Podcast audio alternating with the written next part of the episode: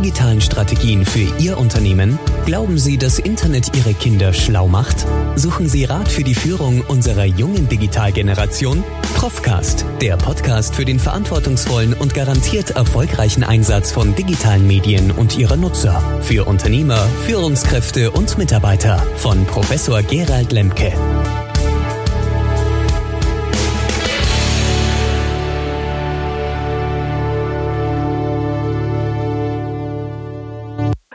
Und herzlich willkommen. Ja, heute möchte ich über ein aktuelles Buch sprechen und zwar nicht über irgendein Buch, sondern eines, das es in kurzer Zeit auf die Spiegel Bestsellerliste gebracht hat. Und zwar, es handelt sich um dieses Buch, dieses neue von Richard David Precht, Künstliche Intelligenz und der Sinn des Lebens.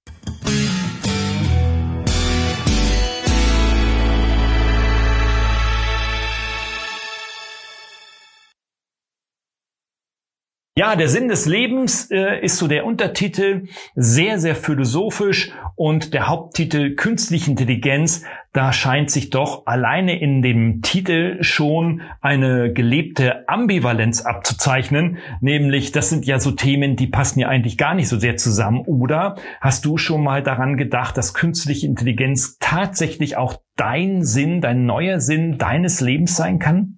Hm, eine spannende Frage. Und deswegen lohnt es sich, einen Blick in dieses Buch zu werfen. Und damit du es nicht tun musst, habe ich das für dich getan. Und ähm, ist mir eine Herzensangelegenheit, darüber hier auch zu sprechen. Äh, drei Teile hat dieses äh, meine Besprechung hier. Das erste ist eine Einleitung mit der Frage, worum geht es ihm hier überhaupt, dem Precht, in diesem Buch? Warum hat er das eigentlich geschrieben? Das zweite sind dann natürlich einige positive Punkte, die bei mir auf große Resonanz gestoßen sind, aber demgegenüber auch einige Punkte, über die es zu streiten lohnt. Und er ist ja bekannt in seinem gesellschaftlichen Tun, publizistisch wie in Vorträgen, in seiner TV-Show ähm, und in seinen Interviews als doch ein recht streitbarer, äh, eine streitbare Persönlichkeit, was ich natürlich auch sehr schätze. Also worum geht's eigentlich hier in diesem Buch? Und ähm, ja, es geht um künstliche Intelligenz. Und deswegen ist das auch hier mein Thema. Denn ähm, nicht nur Umfragen, meine aktuellen Umfragen in meinen Communities haben gezeigt, äh, das ist das Thema, was uns hier am brennendsten von allen interessiert im Bereich der Digitalisierung aktuell. Und äh, da wird insbesondere verlangt, hm, wie sieht denn so die Zukunft eigentlich denn aus? Also werden wir in der Tat auch denn von künstlicher Intelligenz beherrscht werden? Und da gibt es Hoffnungen, genauso wie natürlich Ängste. Also geht es hier in seinem Buch ihm insbesondere um das Menschenbild. Er propagiert ein humanistisches Menschenbild. Er will, dass die Menschen hier real und physisch weiter wahrgenommen werden und äh, fordert den gelebten Humanismus. Er verdammt dem gegenüber sogar zugleich dann auch die Apologeten der, des Silicon Valleys. Er nennt das die monetären Mächte. Also diejenigen, die insbesondere mit sehr viel Geld dann in neue Start-ups, neue App-Entwicklungen und ähnliches investieren, um daran dann auch zu profitieren. Und ähm, er unterstellt diesen Menschen auch hier, dass sie quasi einen Traum träumen, nämlich den der reinen Mensch-Maschine-Verschmelzung. Ja, da muss man natürlich schon mal gleich Angst kriegen, wenn man denn ähm, so diese ersten heftigen Sätze in seinen ersten 50 Seiten immer wieder liest. Denn er versteht es, diese selben Sätze in an unterschiedlichen Sinnzusammenhängen, aber mit gleicher Botschaft immer wieder zu wiederholen. Und ähm, das schon beinahe mantraartig. Ja, woher kommt sein Anliegen, sich dann mit dieser Thematik aus philosophischer Brille zu beschäftigen? Meine These lautet, er hat hier mit seinem Verlag und seinem Lektor ein absolutes Trendthema aufgegriffen, das der künstlichen Intelligenz und ähm, beleuchtet das eben nicht, weil er ein technischer Experte ist oder, oder geschweige denn von diesem Thema überhaupt irgendeine Ahnung hat, sondern er beleuchtet es einfach aus der philosophischen Brille. Das ist ja sein Geschäftsmodell. Er nimmt also Themen, von denen er keine Ahnung hat, also keine fachliche Tiefe gewonnen hat, geschweige denn auch jemals in diesen Kontexten irgendwie gewirkt hat und beleuchtet beleuchtet sie aus einer philosophischen Brille. Das kann man sehen, wie man will. Rein wissenschaftlich ist das völlig legitim. Das kann man tun. Ähm, der Praktiker wird natürlich sagen, Moment mal, er redet hier über Dinge, von denen er keine Ahnung hat. Und beides ist richtig. Jeder kann KI. Du arbeitest im Marketing, Vertrieb und Kommunikation, dann geht es dir sicher auch so wie mir. Ich möchte mal schnell einen Post in meinem sozialen Netzwerk absetzen, mir fehlt aber ein passendes Foto. Und dann die Herausforderung mit dem Texten unter Arbeitsstress. Das Ergebnis, ich unterlasse es meist ganz und verzichte auf wertvolle Opportunities. Um diese und andere alltäglichen Marketingprobleme zu lösen, gibt es die ki-toolparty.de. Registrieren und in kurzer Zeit Probleme mit künstlicher Intelligenz lösen. Das macht nachgewiesen erfolgreicher. Du bekommst dazu regelmäßig neue Perspektiven für deinen Job, profitierst vom KI-Trend der Zukunft, erhältst KI-Tools-Updates und lernst in Webinaren, wie man sie richtig und smart anwendet. Einfach registrieren unter ki-toolparty.de. Jeder kann KI. Er bringt dann auch in seinem Buch äh, interessante Zitate, die mich das Buch haben weglegen lassen für einen Moment, um darüber nachzudenken, was er mir eigentlich sagen möchte. Eins dieser Zitate ist beispielsweise, menschliche Intelligenz ist streng genommen von neuronaler Intransparenz und ist davon abhängig. Bei der künstlichen Intelligenz fehlt diese Barriere vollkommen. So zumindest sinngemäß. Ähm, das heißt also, hm, was will er mir jetzt damit sagen? Also menschliche Intelligenz ist abhängig von neuronaler Intransparenz. Ähm, äh, also als Philosoph muss ich erklären, was ist denn jetzt neuronale Intransparenz? Ähm, geschweige denn, was ist neuronale Transparenz bei der künstlichen Intelligenz? Richtig ist natürlich, dass er damit eine künstliche ähm, Trennung von reiner humanoider, sag ich mal, evolutionär gewachsener Intelligenz abgrenzt von der von Algorithmen gesteuerten, aber immerhin von Menschen entwickelten künstlichen Algorithmusintelligenz. Und er zieht hier eine ganz krasse Barriere. Er sieht in keinster Weise auch eine Koexistenz hier. Das betont er immer wieder ganz deutlich.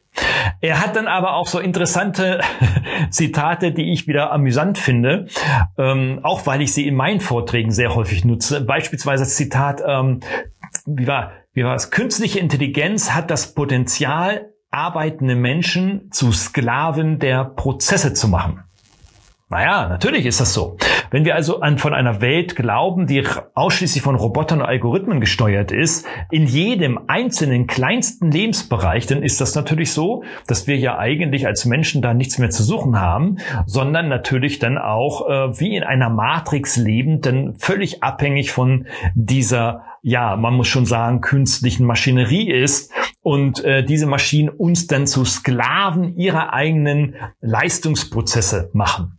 Also das hat schon nicht nur etwas Dystopisches, das ist schon beinahe, äh, hat eine, ja, kommuniziert eine Weltuntergangsstimmung, wenn man sich solche Sätze auf der Zunge zergehen lässt. Als Leser fragt man sich, ist das richtig oder ist das falsch? Er gibt dazu keine Antworten und äh, durch das ganze Buch zieht sich dann äh, diese Erkenntnis und ähm, da fragt sich dann tatsächlich, welche Botschaft hinterlässt er mit diesem Buch. Dazu dann am Ende.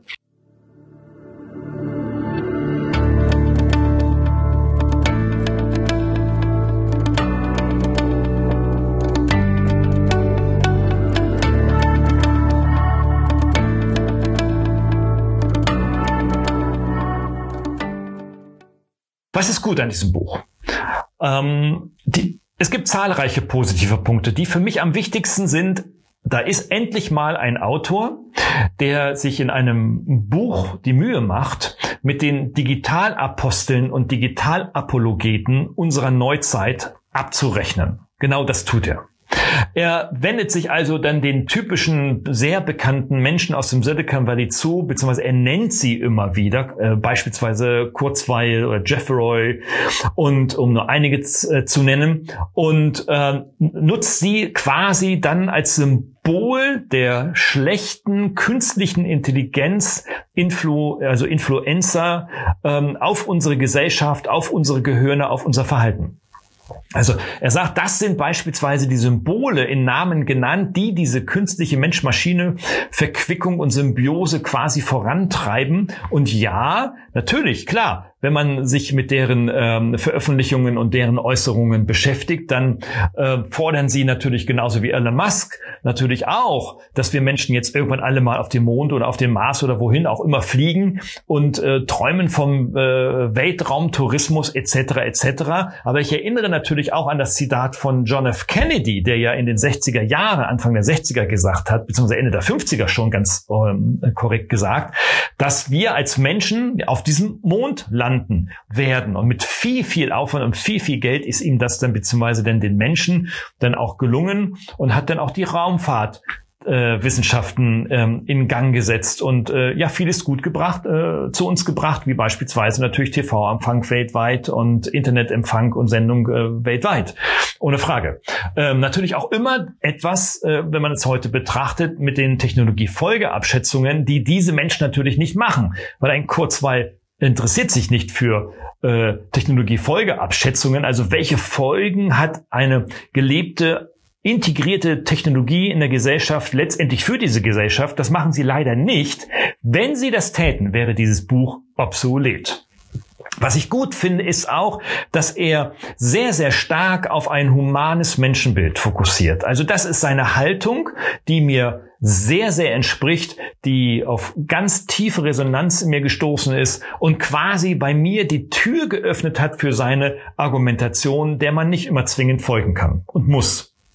Aber ein humanes Menschenbild, das ist eine Haltung, die ich sehr, sehr stark vertrete bei allen Digitalisierungen und darüber ja auch unzählige Medien schon produziert habe und in äh, Interviews und Vorträgen das seit Jahren immer wieder predige, wie wichtig es ist, dass der Mensch im Mittelpunkt allen Schaffens steht und dass Technologie nicht den Menschen beherrschen muss, sondern eher umgekehrt nicht nur eher, sondern konsequent umgekehrt beherrschen muss. Wir Menschen müssen lernen, Technik zu beherrschen beziehungsweise das, was wir machen, dann nicht nur bedienen, sondern auch konstruktiv und intelligent in unser Leben zu integrieren. Und da sind wir natürlich in der Tat sehr, sehr weit von entfernt. Aber ich sehe gerade hier Lösungsansätze, ich sehe gerade hier unglaublichen Diskurs und Diskussions- und Lösungsbedarf, nämlich eben nicht indem ich wie Precht polarisiere, das eine ist gut, human, das andere ist schlecht, Maschine, äh, sondern die Wahrheit nicht in der Mitte. Und da lässt sich dann in diesem Buch leider denn nichts äh, finden.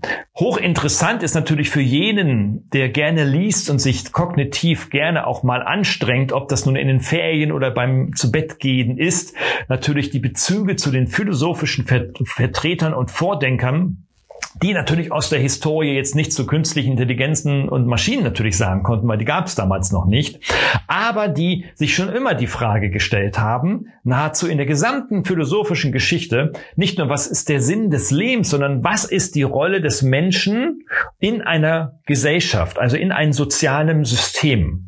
Und äh, hier gibt es ganz, ganz viel zu lernen ich kann hier äh, gar, gar nicht so viele Beispiele anbringen. Das würde den Rahmen total sprengen. Da würde ich allein nur deswegen das Buch schon mal empfehlen, in der Buchhandlung vorbeizugehen und mal reinzugucken und sich einfach mal Finger in das Buch zu legen und zu gucken. Du wirst mit Sicherheit einen sehr, sehr interessanten philosophischen Beleg finden. Das ist die Stärke von Precht. Das kann er ohne Neid. Ähm, er sagt auch, ähm, beziehungsweise was ich gut finde, das ähm, äh, spricht von einer ähm, rücksichtslosen Expansion und Zitat von einer bedingungslosen Vernutzung von Menschen, die keinen Evolutionsgesetzen folgt. Auch hier wieder ein Begriffspaar. Es ist, es ist wirklich unglaublich. Das kann, das kann man woanders nirgendwo so richtig nach, also lesen, wiederlesen. Eine bedingungslose Vernutzung. Also dieses Wort müsst ihr euch mal auf der Zunge zergehen lassen. Ich habe dieses Wort vorher noch nie gehört. Ich glaube, ich habe schon einen großen Wortschatz, aber ähm, eine bedingungslose Vernutzung war mir noch nicht bekannt. Also die Fremdnutzung, quasi den Missbrauch des Menschen für technisch, technologische Ziele, äh, das ist das, was er meint, folgt keinen Gesetzen, die aus der reinen Evolution kommen. Ja, natürlich. Jetzt kann man aber auch entgegenhalten, natürlich, dass Technologie auch schon auch einer eigenen Evolution folgt und dass Menschen in ihrer humanoiden Evolution sich natürlich auch immer Werkzeugen bedient haben und Werkzeuge entwickelt haben, die ihnen das Leben einfacher machen. Insofern ist dieser Satz insofern also sehr normativ, aber nichtsdestotrotz eine fantastische Sprache und die rücksichtslose Expansion und bedingungslose Vernutzung folgen keinen Evolutionsprozessen ist einfach auch wieder so ein Satz, der mich begeistert. Er übt insgesamt, und das finde ich gut, eine Wachstumskritik an dem höher, schneller, weiter unseres Wirtschafts- und Gesellschaftssystems, das wir, dem wir seit 30, 35 Jahren mindestens komplett unterliegen, vielleicht sogar auch schon seit den 70er Jahren.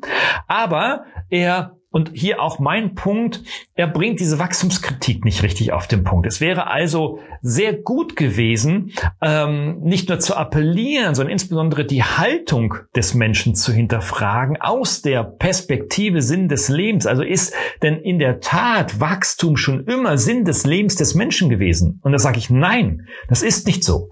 Und er bringt es aber nicht richtig auf den Punkt. Man erahnte es, aber er hat eine versteckte Wachstumskritik und ich kenne ihn aus Vorträgen und Diskussionen, dass er natürlich schon auch ein Wachstumskritiker ist, weil er ein Linker ist. Also er ist politisch links und ein, ein quasi marxistisch geprägter Mensch. Also warum nicht das? Aber ich will ihm nicht den Tipp geben, vielleicht ist das ja für Goldmann und ihn dann der nächste. Titel, bitte zehn Prozent ähm, Empfehlungshonorar an, vom Verlag bitte für mich äh, mit einplanen, wenn das denn so kommt. Spaß beiseite.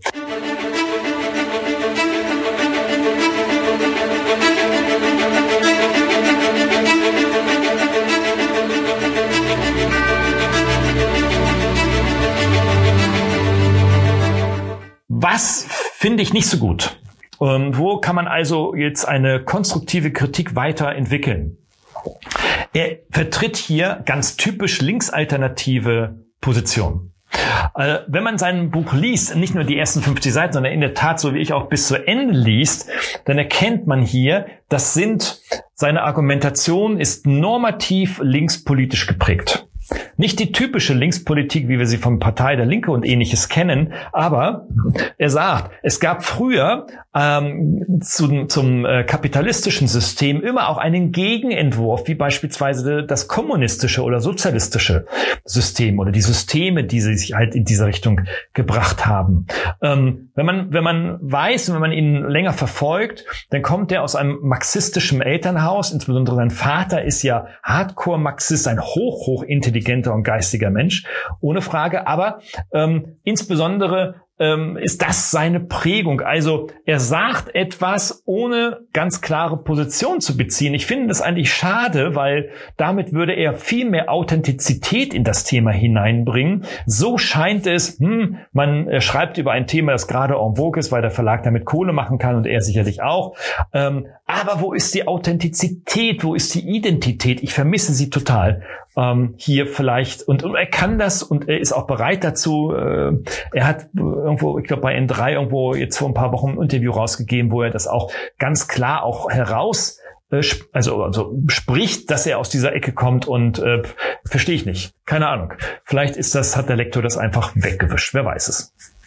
Ja, ähm, er verkennt insbesondere in seiner Argumentation auch, dass ähm, eigentlich nur die allerwenigsten, die in der Vergangenheit der letzten 2000 Jahre mit Allmachtsfantasien ähm, sich äh, bekleidet haben, wie die Maschinen werden uns alle beherrschen und ich baue sie, sich wirklich durchsetzen konnten. Ja, natürlich hatten wir in der Geschichte Diktaturen, Kriegsherren und wirklich auch völlig gaga Leute, die einfach ganz schlecht für die Menschheit waren ohne Frage. Aber in der breiten Masse gab es noch viel mehr Gaga-Leute, die sich aber nicht durchsetzen konnten. Also ist es wirklich so die Frage, ob denn so die Apologeten, die in Namen äh, wie, wie Kurzweil ähm, und, äh, äh, und andere dort nennt, ob die nun tatsächlich in der Lage sind, sich dann mit ihren Allmachtsfantasien gesellschaftlich wirklich durchzusetzen. Insofern ist das Buch notwendig, weil es einen Gegen Part liefert, aber er schürt in seinem Buch eine ja dystopische Angst beim Leser, die äh, wirklich Angst vor diesen Leuten macht, die sich mit ihren Allmachtsfantasien in den Medien durchsetzen. Und das machen sie nicht, weil sie dann nicht nur also allein davon überzeugt sind, sondern weil die einfach dann Kohle brauchen, ihre Investoren überzeugen müssen, damit sie, dass die große Projekte machen können. Es fehlt also ein Gegenentwurf. Es fehlt ein Gegenentwurf und das finde ich sehr, sehr schade, weil er hätte in einem zweiten Teil in einem einzelnen oder mehreren Kapiteln diesen Gegenentwurf, wie denn eine Mensch-Maschine-Koexistenz aussehen könnte, aus der philosophischen Brille formulieren können. Stattdessen haut er immer mit denselben Argumenten in dieselbe Kerbe mit derselben Botschaft und ganz ehrlich, das langweilt. Es war dann irgendwo ab Seite 60, 70, ich weiß es nicht mehr so genau, war es einfach langweilig, immer wieder dasselbe zu lesen. Hätte er nicht so eine fantastische Schreibe mit so unfassbaren Sätzen, wie ich sie jetzt schon erwähnt habe, äh, an zwei Beispielen, dann hätte ich das Buch mit Sicherheit schon viel, viel früher ähm, zur Seite gelegt und nicht erst nach Ende der letzten Seite. Und er folgt damit letztendlich dann auch einem, ja, wie soll man sagen, einem trendigen Erfolgsmuster, wie man Bücher schreibt. Ne? Also die erfolgreichen Bücher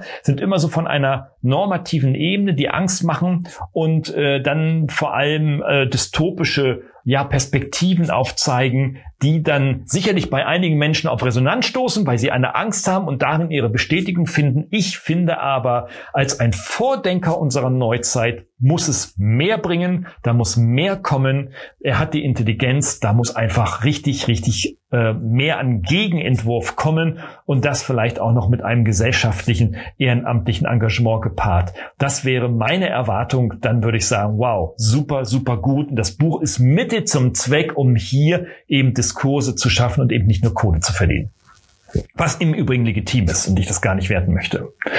Also man merkt einfach, äh, es gibt eine geringe äh, ja, Authentizität. Man merkt ihm an, dass er sich in den Sphären der künstlichen Intelligenz fachlich überhaupt noch nie bewegt hat. Er hat keine Kontexte, er hat keine praktischen Erfahrungen, er hat auch keine beruflichen Bezüge, es gibt keine Interviews mit KI-Forschern, es gibt, äh, also er zitiert sie zwar denn aus den Publikationen, aber hallo, wenn ich ein Thema komplett zerreiße, dann muss ich mit den Menschen sprechen, die sich in diesen Themenfeldern bewege. Zumindest wenn ich davon keine Ahnung habe. Also es, äh, es ist einfach, ja, macht man einfach so, ja, es ist wissenschaftliche ähm, Professionalität und auch journalistische, publizistische ähm, Professionalität, was nicht heißt, dass das falsch ist, was er macht, aber er bedient sich letztendlich nicht der Quellen und man merkt einfach, er hat davon keine Ahnung und ähm, von dem, worüber er da redet. Und wenn ich natürlich einen Gegenstand wie die künstliche Intelligenz, also einen geistigen Gegenstand wie die künstliche Intelligenz aus der